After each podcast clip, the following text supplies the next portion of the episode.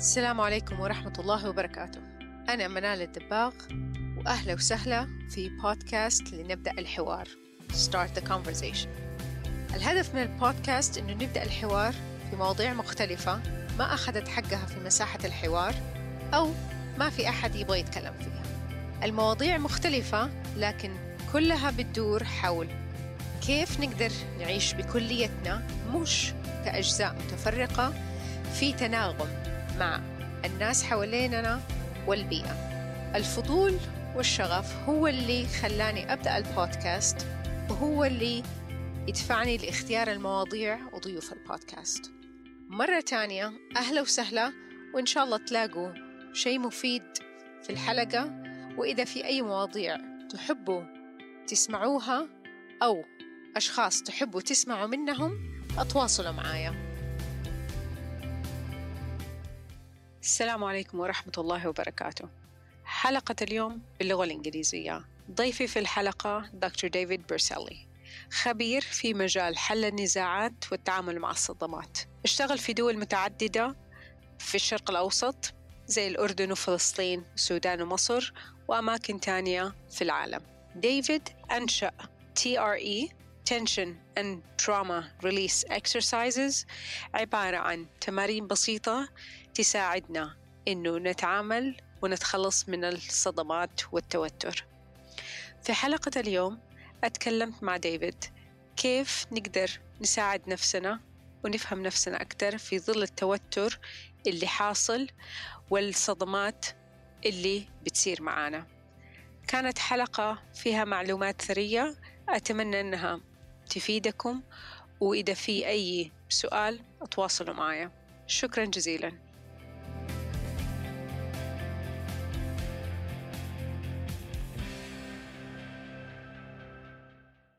Assalamu alaikum wa rahmatullahi wa barakatuh. Welcome to a new episode of Start the Conversation podcast, لنبدأ الحوار.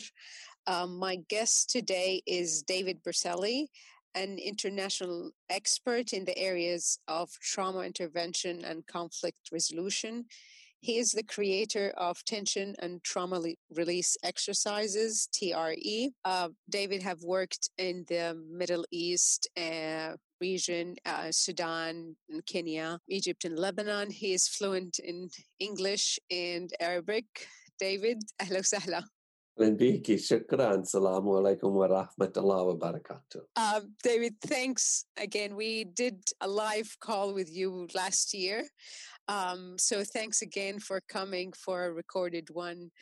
I don't think I could have picked a better time to redo this interview than um, the current climate that we are at. Uh, we're recording this um, on April 3rd because I have no idea how, what's be happening when this episode gets published. Um, we have changes by the day. So let's start from here. Um, what's going on now? What's your thoughts as a trauma specialist with how the world is functioning right?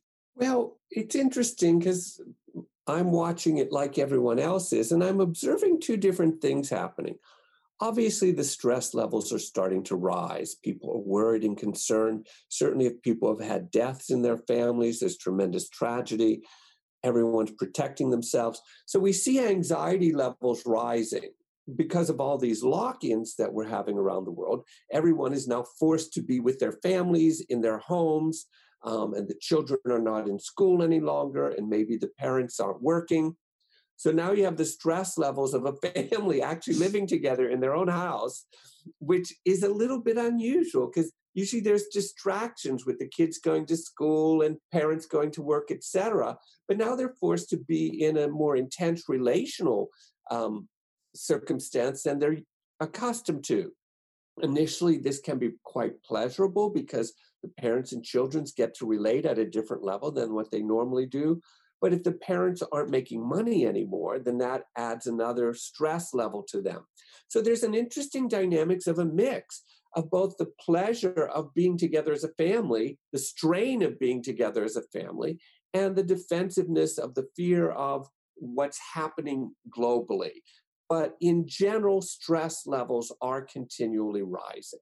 Uh, I bet. And you you talk about the being together in a family being a pleasurable and the reality of many people that it's not people who are in difficult relationships. So I could only imagine that this is even, you know, double or triple the stress level. Yeah, I think that's right. There are so many different ways that stress is being produced, not just from the virus, but from social interaction, family interaction. Like you said, if they're not safe or they've been stressful or difficult marriages or difficulty with children, yes. Now it's being really forced to deal with it. And that's the situation we find ourselves in. Yeah, and that brings me to the trauma aspect of it. Um, first, I'd like you, how do you define trauma? Because there are so many different definitions, and you know, it's essentially the same thing, but everyone sees it from a different um, aspect. So, so I'm going to say if we put trauma on a continuum, a line where we go from mild stress to severe trauma, that's uh, for me that's an easier way of understanding what trauma is because at a certain level when we go up that line when we increase and we need to start using defensive mechanisms like dissociation or freezing or numbing out that means most likely that's trauma because the body wouldn't use those mechanisms unless the situation was so overwhelming that I don't know how to deal with it from my normal coping mechanisms. So it uses exceptional coping mechanisms. That would be trauma, because that allows us then for different people to be exactly in the same circumstances, but they're responding differently. Some people could be traumatized by it, and other people just stressed out by it. So, would it be fair to kind of put it in that's whatever is happening is too much for that individual to deal with on a you know regular level? Yes, they can't use their normal coping mechanism. Mm-hmm. So the straw, the the body engages what we call dissociation, uh, numbing, or freezing, where we basically are in the situation, but we're not having any feelings around it. All our feelings are numbed out, and that's the way we survive it. Different from being in a situation where you feel your feelings and you know that that's a normal coping mechanism to use that. Um, then you're not being traumatized by it. Okay, and the way I'm seeing it, that the situation is bringing out or kind of bringing to light the previous traumas, while this situation could be traumatizing for some. That's a good point because if I'm in a situation like now, as an example, and I'm starting to feel traumatized by it, I'm starting to numb out of my feelings, I'm starting to dissociate a bit because it's too overwhelming that can, in fact, reactivate previous traumas, particularly if I was a child, as an example, and I had a lot of childhood trauma of dissociation or freezing because my childhood was was not comfortable, then all of those traumas start to collectively sort of re uh, remind themselves. So now you not only have the trauma of this present moment, but you have the trauma of past experiences also kind of knocking on your door, and that even creates a greater sense of overwhelm. Um, so let's take the listeners to um, TRE, the tension and trauma release exercises. Um, some listeners would have no idea what uh, this is. I know um, some might have encountered uh, Muhammad, who is doing a phenomenal job uh, in in Saudi, in Jeddah, especially with uh, being a, a, TRE provider. Uh, but um, that's not the case for everyone. So um, you could choose your starting point of you know uh, get us more familiar with TRE. Okay, so TRE actually stands for tension and trauma releasing exercises. And it's because this technique releases everything from mild tension in, in the body to severe trauma experiences that are still located in the tissue of the body. And what it is, is it's a series of seven exercises, quite simple, that simply do two things. They mildly stress the body and they stretch the body. And in that process of stressing and stretching, you can activate a mild tremoring mechanism in the human body. And the tremoring mechanism actually starts to release tightness or tension in the muscle and tissue. And as it releases that, if it's associated with a traumatic or emotional or psychological event, that emotion and that psychological memory may begin to release as well. But it's really the tremor mechanism. It's genetically encoded in every human being, and it's designed to activate at the time of stressful events to actually ensure that we don't overwhelm ourselves. So, what I did was I developed a series of exercises that helps us activate that shaking mechanism in the safety and comfort of our own home so that we can take past stressful or traumatic events and actually clear them out of our system in the present moment of safety and comfort. So, that is increasing our capacity to deal with stress it actually helps us become more resilient because now the body is able to complete a full cycle. So in our future, we may get stressed or we may experience trauma, but when the body begins to tremor or vibrate itself, it actually can release all of that high anxiety and tension in the body and come back to its natural state again.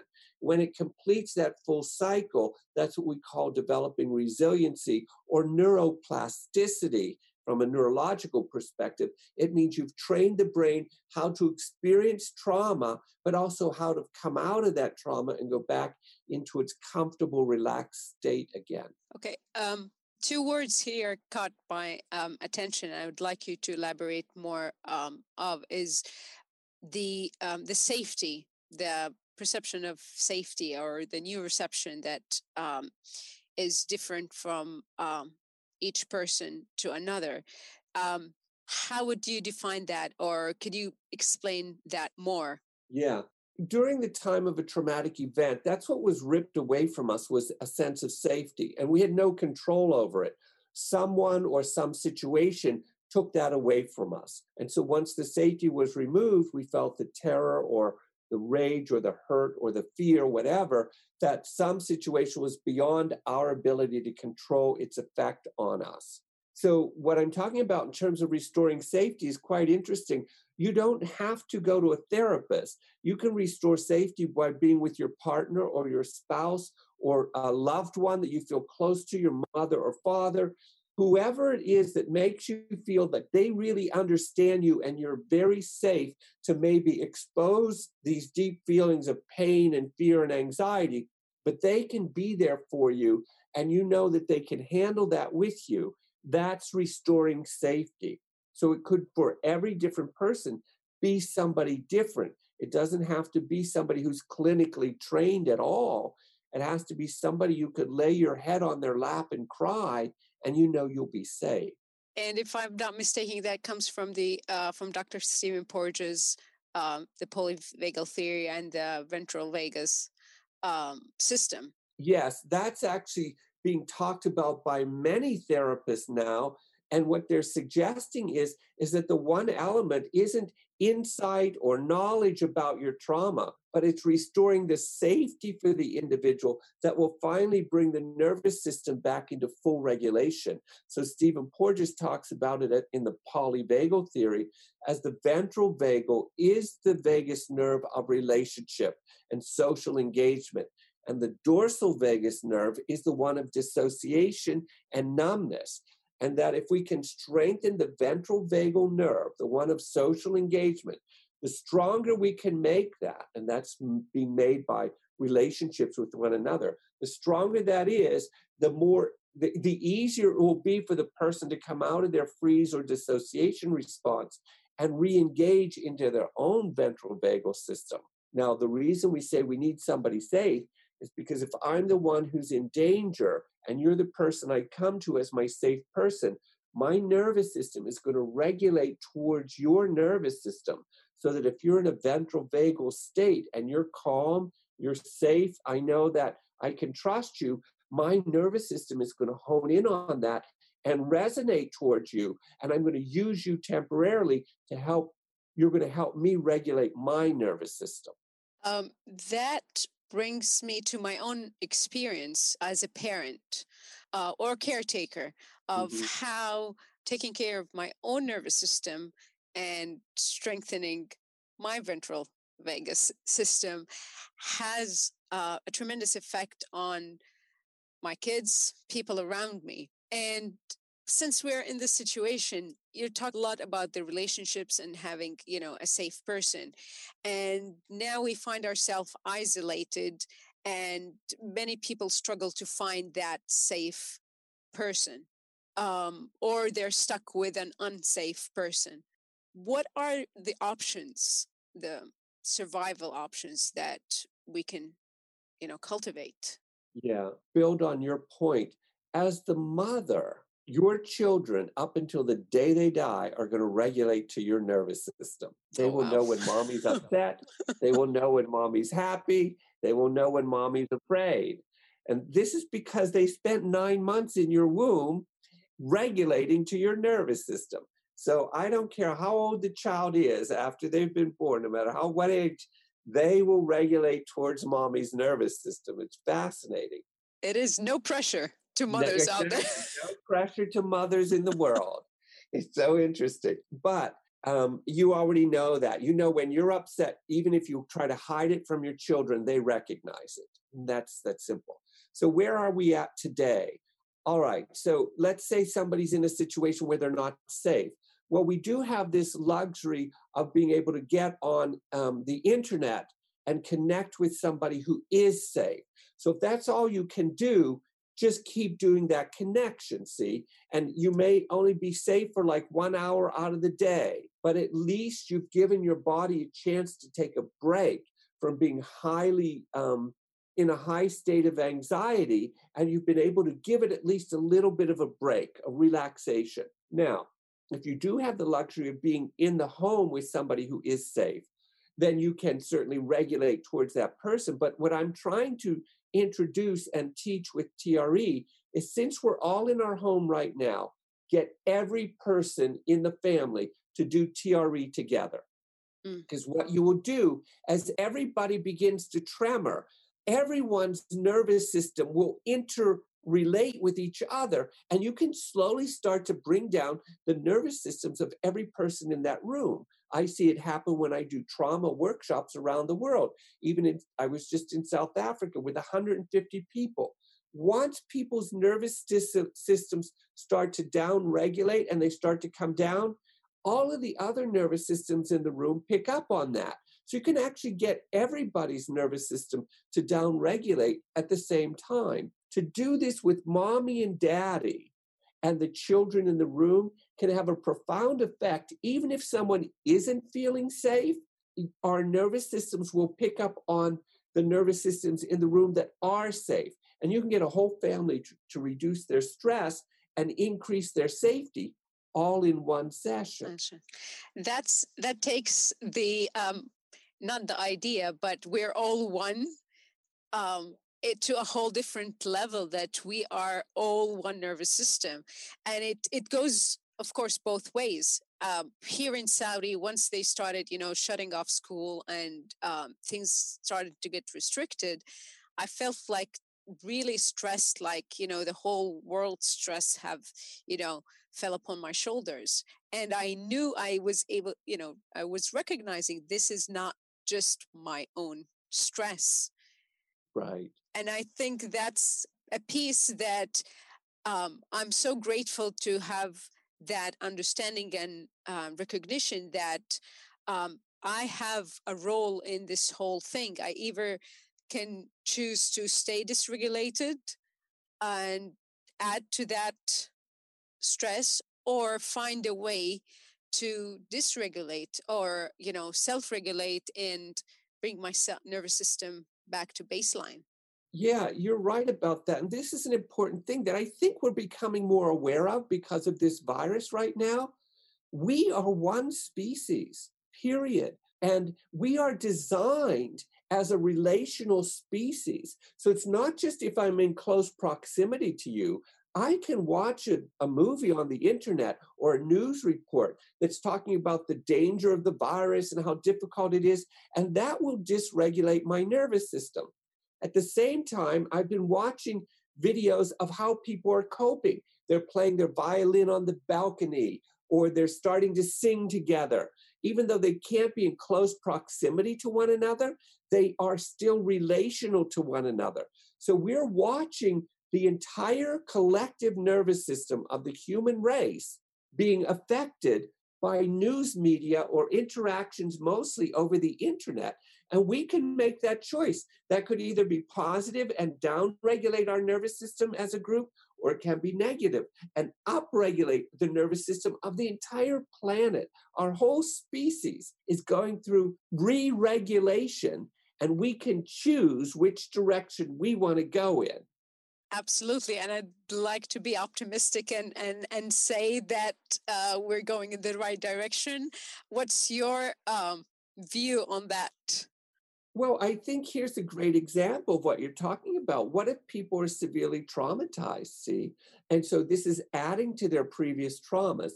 Different people who have been severely traumatized but have resolved that trauma. So now they're in a healthier state. So, what I think we're seeing is the dialogue going back and forth between people who are in healthy states of regulation and trying to stay there, people who are in dysfunctional states of regulation, but trying to move towards healthy states. So, we're watching a dialogue of the nervous system of the human species going back and forth. People trying to be positive, trying to put uh, good videos up on the internet, funny videos of how are they dealing with being isolated and alone. We're actually watching how is our species dealing with the nervous system. And quite frankly, it's still a dialogue. It's going back and forth from day to day. But I think what I'm seeing is although the news tends to be reporting the more negative side of this, the human beings who have access to their internet, they're they're reporting the more positive sides. Here's what we did. Here's a comic. Here's a joke. Um, here's how i i've been dealing with it. I play music on my balcony. So we're seeing human beings literally struggle to keep their nervous systems regulated in a positive way whereas the, the news unfortunately their job is to report what's happening um, so there's a dialogue going back and forth there. The, the, the bottom line hasn't been decided yet. We haven't figured out whether we've made it or not because we're in the middle of the crisis. But we're going to find very positive things. And the human species, it's going through transformation. This is new for us, okay? And we do have a brain that can actually rewire its neurology. I actually think we're going to end up feeling closer as a species at the end of this. Um, I really would hope so, but and I see it because once we are put in this um, isolation, um, there have become a tremendous need to connect like yeah. yeah. we we really need to connect over over zoom over over social media and face to face to have that it's um became a necessity of uh, survival um my second point that I want to uh, bring this conversation to is, and you've mentioned it many times, is the body. And I think that's a, a piece that has been for a long time um, in psychotherapy and uh, many different modality, even maybe some mindfulness practices missing from um, the picture. Right. See, it's kind of interesting. I follow the history of psychotherapy and this these types of modalities. And um, we've almost made the body subservient to working in the mind or in the brain. Tell me what's wrong with you, etc. And it's almost as though the body is just a secondary element to this, and that if we heal it in the mind, we'll heal it in the body. And that is completely 100% not true. When the human person goes through traumatic or stressful event, it goes through it both psycho emotionally and physiologically. There's no such thing as a separation between the two. See, so although we separated the brain and the body so that we could study them medically, and that's been very useful for us, in terms of the human organism, it has no idea it's been separated because it doesn't work in a separate manner. Every component, every element in the human body or the human organism that includes the brain and the body is inter uh, relational. There's no such thing as one of them functions without affecting the other part. Now, that can work to our advantage. And here's how it works to our advantage in TRE. If we have difficulty talking about what we're going through, so we don't have the safety or the words to speak about it. Because the body has a nervous system that's what's called a dual pathway, signals go from the brain to the body, but just as importantly, and even sometimes more importantly, signals go from the body to the brain. So in TRE, that's the pathway that we're using. We're activating a tremor mechanism that activates in the body itself. So, in the tissue, in the muscle spindle fibers, central pattern generators. These are all located in the body. We stimulate those to activate the tremor mechanism, which sends a signal to the brain of release and relaxation. So, we can actually affect the neurology not by talking at all, but by activating the tremor mechanism. And so I can get the whole family to systematically activate their tremor mechanism in their body, and every one of them will be flooding the brain with signals of relaxation and safety. See? And so we can actually change the neural functioning, reduce the stress of human beings, not even with by talking about the stress, by actually activating the stress release mechanism in the body, and that will reduce the stress in the neurophysiology of the human organism. Um, that's one of the pieces that I find fascinating. And when I'm working with other people, is the story is not what it's important. It's I, I don't even know the story, and um, with so many people, that comes as a relief of like okay so i don't need to be because they're always with telling a story not always most of the time there's a sense of shame and guilt and you know all the nice cocktail of emotions that comes with you know being vulnerable well, what happens oftentimes, and I found this with a lot of military people, every time they retell a story, they reactivate the story. And so, if we can eliminate the telling of the story, they can still downregulate into a calm state and never have to address the story at all because we're just working with the body. We're getting the body at the present moment just to calm down and relax. That's all we're doing. And then that prevents them from having to tell a story, which is very often recharging. Absolutely. Uh, can you tell us your experience with working with military? Because that's um, when we talk about you know trauma and stress uh, people in war zones this is what most people see like the highest form of stress you know ptsd and um, you know all these things that comes with you know being in military or war zones um, how's your experience with that and your success Actually, stories what i call my litmus test meaning if you can get a soldier to accept TRE, you can get anybody. And there's a number of reasons, but it's not just soldiers, but they're sort of the extreme model of us as well. So, what do they do? They train to prepare themselves to be very defended. So, they become strong. They develop uh, personalities and bodies to survive anything in life, even the confrontation or the possible confrontation with death. So, now they've really built themselves up to be have great endurance. Now, all of us have done that over our lives too, in not as severe of a way. Um, but we've had to build ourselves up and build our defenses psychologically, emotionally, and physically to protect ourselves from our traumatic events or stressful events in life. See, soldiers have done this to an extreme. So when soldiers come back, then, and I start working with them, there's a couple of things. I have to break through those strong defended muscles or that strong defended body that they have. And I have to do it in a way that they feel um, it's not threatening to them so they don't recontract. So when they tremor, they're kind of funny. They find it odd because they're surprised that something could break through their physical defense mechanism. See, they built all these strong muscles to protect themselves, and the tremor mechanism can break through it. But because the tremor mechanism is pleasurable, they find it odd and then they find it pleasurable. And then what I find mostly is they slowly start to melt. And so they relax.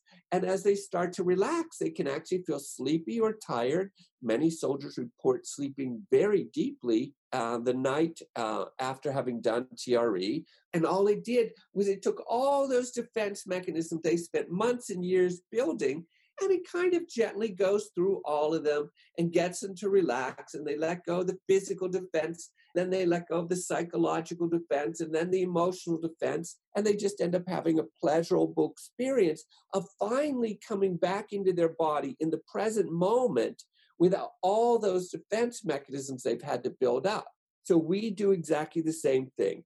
We activate the tremors and it slowly kind of melts away all those defenses we had to build up. And it gets us to finally just lay down on the floor in a relaxed state and say, wow, I feel pleasure, but I don't know why. I feel relaxed and I don't know why. But something changed that makes me feel like I'm in the present moment and all those stories and all that history are not here right now. I want to highlight um, something that you've said um, in terms of people generally, uh, not just military, that these mechanisms we have built throughout the years of closing up, stressing out, uh, or even dissociation or, or numbing. These are mechanisms that helps us to protect ourselves. So with being in survival mode, this is our way to kind of protect ourselves. So it's not um, something that it's wrong with us. It's something that have happened for us in a way. Yeah. Every defense mechanism we have, psychological defenses, emotional defenses, and physical defenses, they actually are designed perfectly to help us survive life. No matter what circumstance we we are in, we've got a defense mechanism to protect us so that we can endure it and we can survive it. Our problem in life is, and this again is where the tremor mechanism comes in, is we've built up the defense mechanisms, but we then use them regularly, even in times when we don't need them, because we haven't learned how to let them go. We learn how to build them up and they help protect us. But when I'm now in a safe relationship and I'm comfortable, I'm still living out of my defense mechanisms because we haven't learned how to let them go. And the tremor mechanism in TRE, as far as I've been able to see, is it's the mechanism that turns off the defenses. See, so we need to activate it because it continually turns off any defense mechanisms, maybe even that we had to build during the day if our boss was stressful or our job was stressful we need to turn off that mechanism at the end of the day. So every defense mechanism is healthy, but living in them when we no longer need them is the unhealthy element there. And the tremor mechanism, at the end of the day, you activate that, and that starts turning off all the defense mechanisms so you can go back into your relaxed state. And now, again, because of neuroplasticity, you've built a healthy cycle in your life. You know when to use your defense mechanisms and how, and you also know how to turn them off so that you can become relaxed again.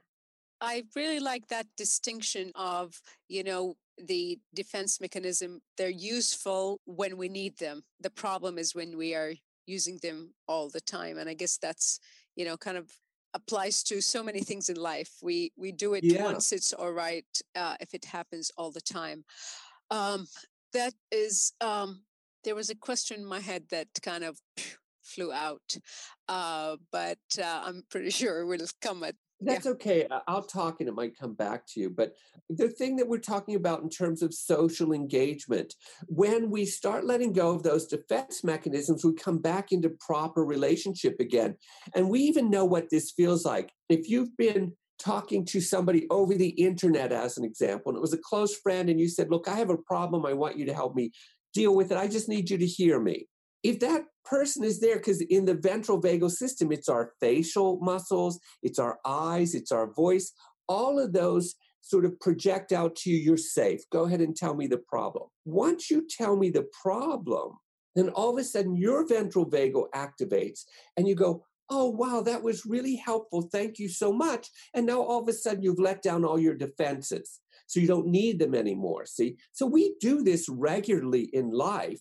We're just making it um, aware to people that we we need to do this more regularly and we need to do it in a sense systematically and TRE is one uh, technique to add to that to keep creating that healthy cycle of down regulating and feeling calm and relaxed in yourself and when you are in that state then social engagement is quite natural see and so now you're your relationship with your spouse or your partner or your children is actually quite normal because you took away the stressors. Stressor.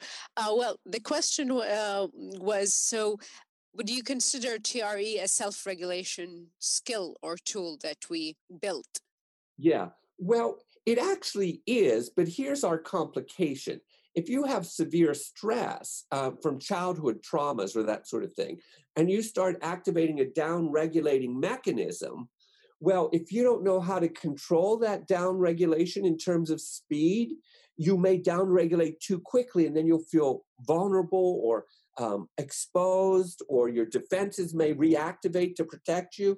So, in general, for stress and tension, if you're dealing with traumas and you're not used to what we call self regulating, if you don't know how to do it, the tremor mechanism could down regulate you too quickly and then you feel too overexposed or too vulnerable. And that's when I say, well, well, do it with somebody else who knows how to help you regulate the tremor mechanism.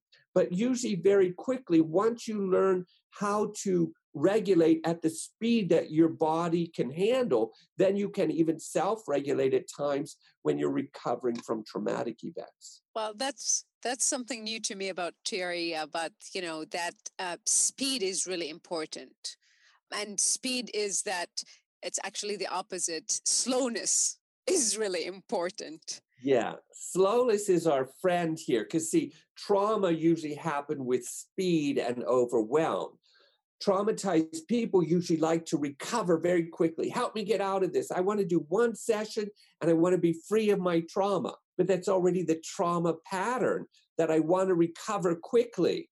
Recovery, just like if you cut yourself or anything like that, your skin has to heal at its own speed. It can't recover quickly just because your ego tells it to. So if you're dealing with a strong traumatic event that you're recovering from. That means recover at the speed that the human organism can integrate and slowly let go of these defense mechanisms um, in a manner that it can let go and it still feels safe and it still feels like it can move in the right direction. But letting go can be just as overwhelming as contracting could be. Could you talk a little bit more about that. Okay. So, um, when trauma happens to us, we contract very quickly as a way of protecting, okay, which is very good. That helps us. But in the recovery process, we want to let go of that tight contraction that the body's experiencing very slowly. See, it's sort of like if I gave you a deep tissue massage and I was very intense and it was too much for your body, you could feel like instead of feeling pleasure and safety, you'll start to feel protection and defensive, and you'll feel pain and you'll feel hurt, and you'll feel like you've contracted more from the massage than you actually were able to release. Well, that's the tremor mechanism. And here's a good example. You know, the tremor mechanism activates most initially in the legs and in the pelvis what if I'm recovering from sexual abuse and all of a sudden my pelvis starts to open up and I start to feel relaxed in it and I start to feel sensation in it, but sensation then feels frightening to me.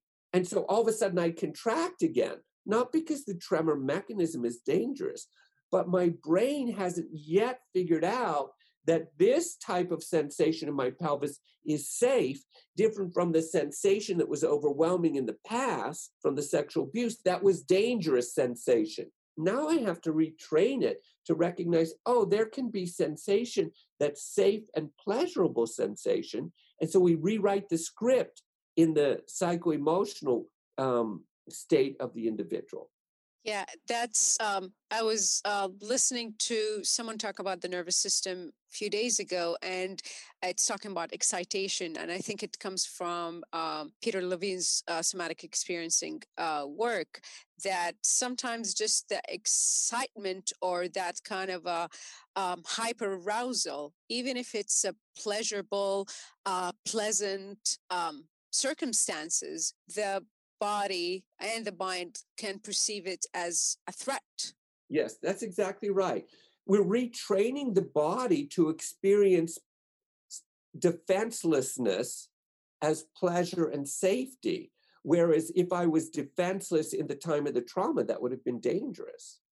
See, so the body at that moment of the traumatic event says, I will never open up again. I'll never be defenseless again. I'll never feel again because I need to protect myself for the rest of my life because this might happen again. And that's how we end up living in traumatic states our whole life long instead of retraining the brain to say, and the body, okay, at that moment, you were great to close up and not feel anything, but we can't live like that. We have to retrain it to say, now we're in safety. So now I can let go of the defenses in my body. I can feel sensation and pleasure, and my brain can integrate that and say, yeah, there's good sensation and pleasure, and there's bad sensation. Um, that brings me to a piece we talked about last time is that the tremor mechanism that it's natural um, that our body uh, gets into that to recover from trauma happens after you know even falling down so what would be helpful for you know the listeners this time if we could you know um, repeat that. If you know i'm i'm standing and you know on a ladder and i uh, and i fall down what would be the um, the process or the something that would give me the best outcome of not having this get stuck as um, as a trauma within myself? Okay usually it, now oftentimes after the traumatic or stressful event when the person is safe they will start to tremor naturally and if that happens that means your body's saying i'm ready I know how to get out of this and I want to get out of it now because I don't want to hold on to it. So it probably means the body is beginning to feel safety and um, it's ready to release the defensive mechanism.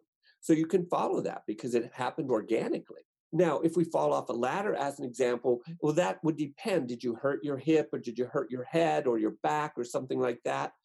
What you can do, usually I tell people, is lay down in bed because it's a comfortable, safe surface, and then try to activate the tremor mechanism.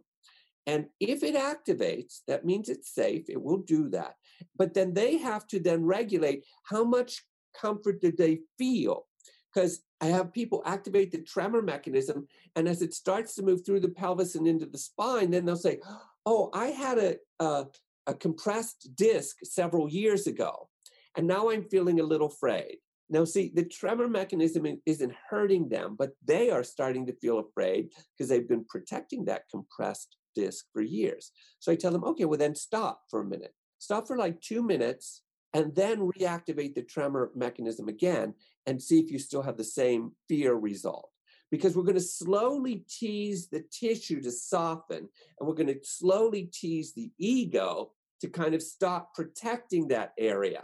See, so we have to be gentle with both of those. And to be gentle with you psycho emotionally, how fast can you go? And gentle with you physically, how fast can you go? So TRE really is a self regulating technique, except we're so dysregulated that we have to retrain people how to self regulate. The tremor mechanism isn't dangerous, but it's teaching people how to self regulate is what needs to happen. And then they can use that tremor mechanism on their own quite safely.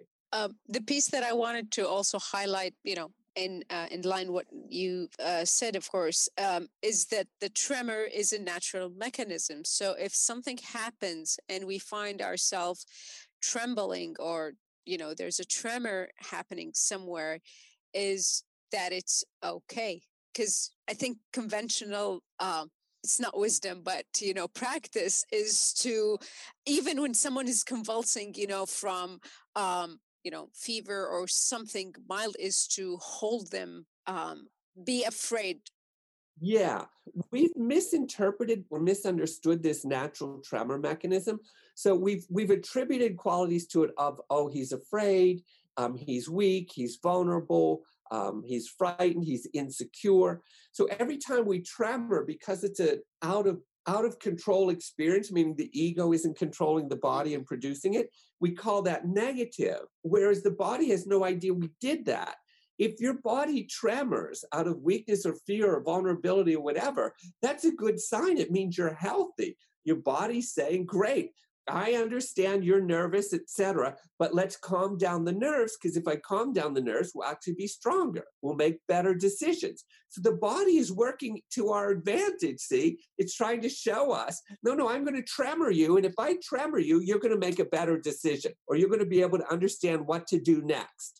And so it's actually working to our advantage to try to help us. And yet we continue to inhibit that mechanism, see? And that's where we get into trouble because it needs that mechanism to come out of that high state of alertness and to bring us back down into being calm. And so, yes, it's been a very misunderstood mechanism. But see, what's interesting is we didn't misunderstand it. If you go into cold weather, mm-hmm. your body will start to shiver once your temperature drops to a certain level it shivers without your ego's permission. Mm-hmm. It just starts to shiver itself.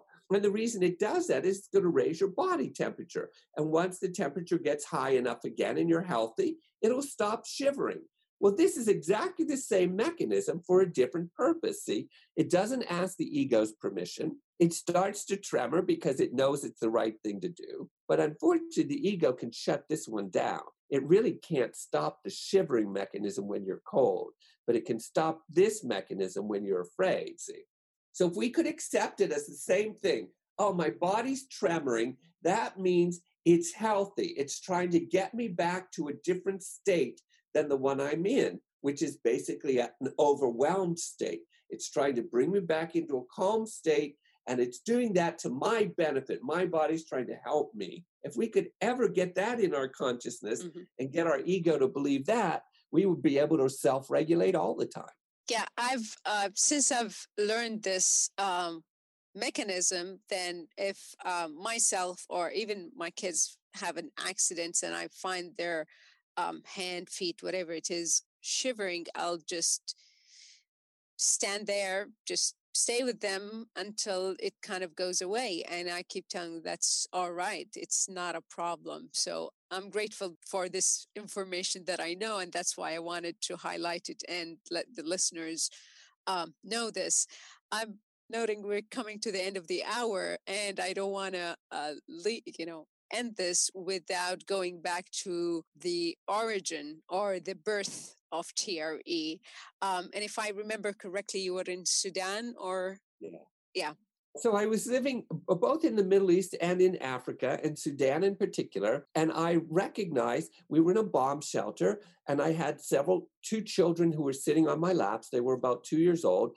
And when the bombs came, of course, it's terrifying. And they started shivering in terror. And I had my hands on them, and I was holding them to let them feel safe. And I could feel in my hands their body shivering. And I found it fascinating because as I looked around the bomb shelter, I realized all of these little children are all shivering very freely. But when you get up to about the age of nine, 10, or 11, I could see that they were kind of shaking, but they were trying to hold back the shaking. And finally, none of the adults were shaking at all. And I found that fascinating because I thought, I'm probably seeing something more natural in the children than in the adults. So when we were finished and we got out of the bomb shelter, I asked some of the adults, Do you ever shake like the children do? And the answer was perfect. They said, No, no, no, we don't shake like that because we don't want them to think we're afraid. And that was very insightful because I realized, oh, they would shake like that if there wasn't some implied message. And it made me think of crying then that's another body overwhelming sensation that at two years old, if I fall and I hurt my knee, I will cry freely because that's the mechanism the body uses to start to down regulate that high anxiety of hurting myself. It was a shock, it was a surprise. And so the body cries as a way of pulsating itself to calm itself down. And every mother knows this. When you hold their children when they're crying and you let them cry, when they're done crying, they get up and they start playing again.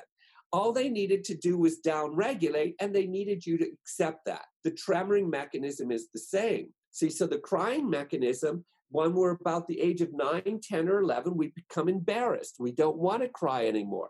We're considered weak. Um, and so then when we're adults, we very, very hard try never to cry.